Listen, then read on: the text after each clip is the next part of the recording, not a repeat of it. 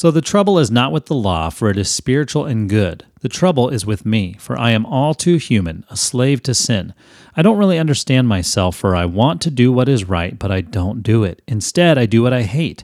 But if I know that what I am doing is wrong, this shows that I agree that the law is good. So I am not the one doing wrong. It is sin living in me that does it. And I know that nothing good lives in me, that is, in my sinful nature.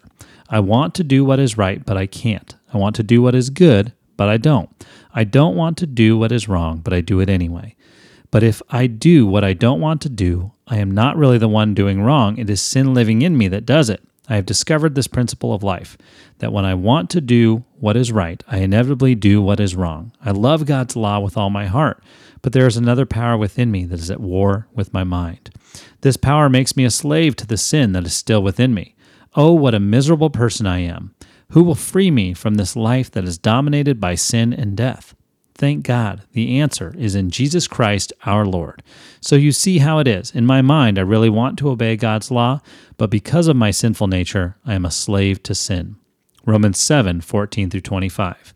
Hey, it's Corey, and I read an article recently entitled Kindness vs. Cruelty Helping Kids Hear the Better Angels of Their Nature. The article was adapted from a parenting podcast. As the article wrapped up, the author summarized that it turns out kindness is complicated.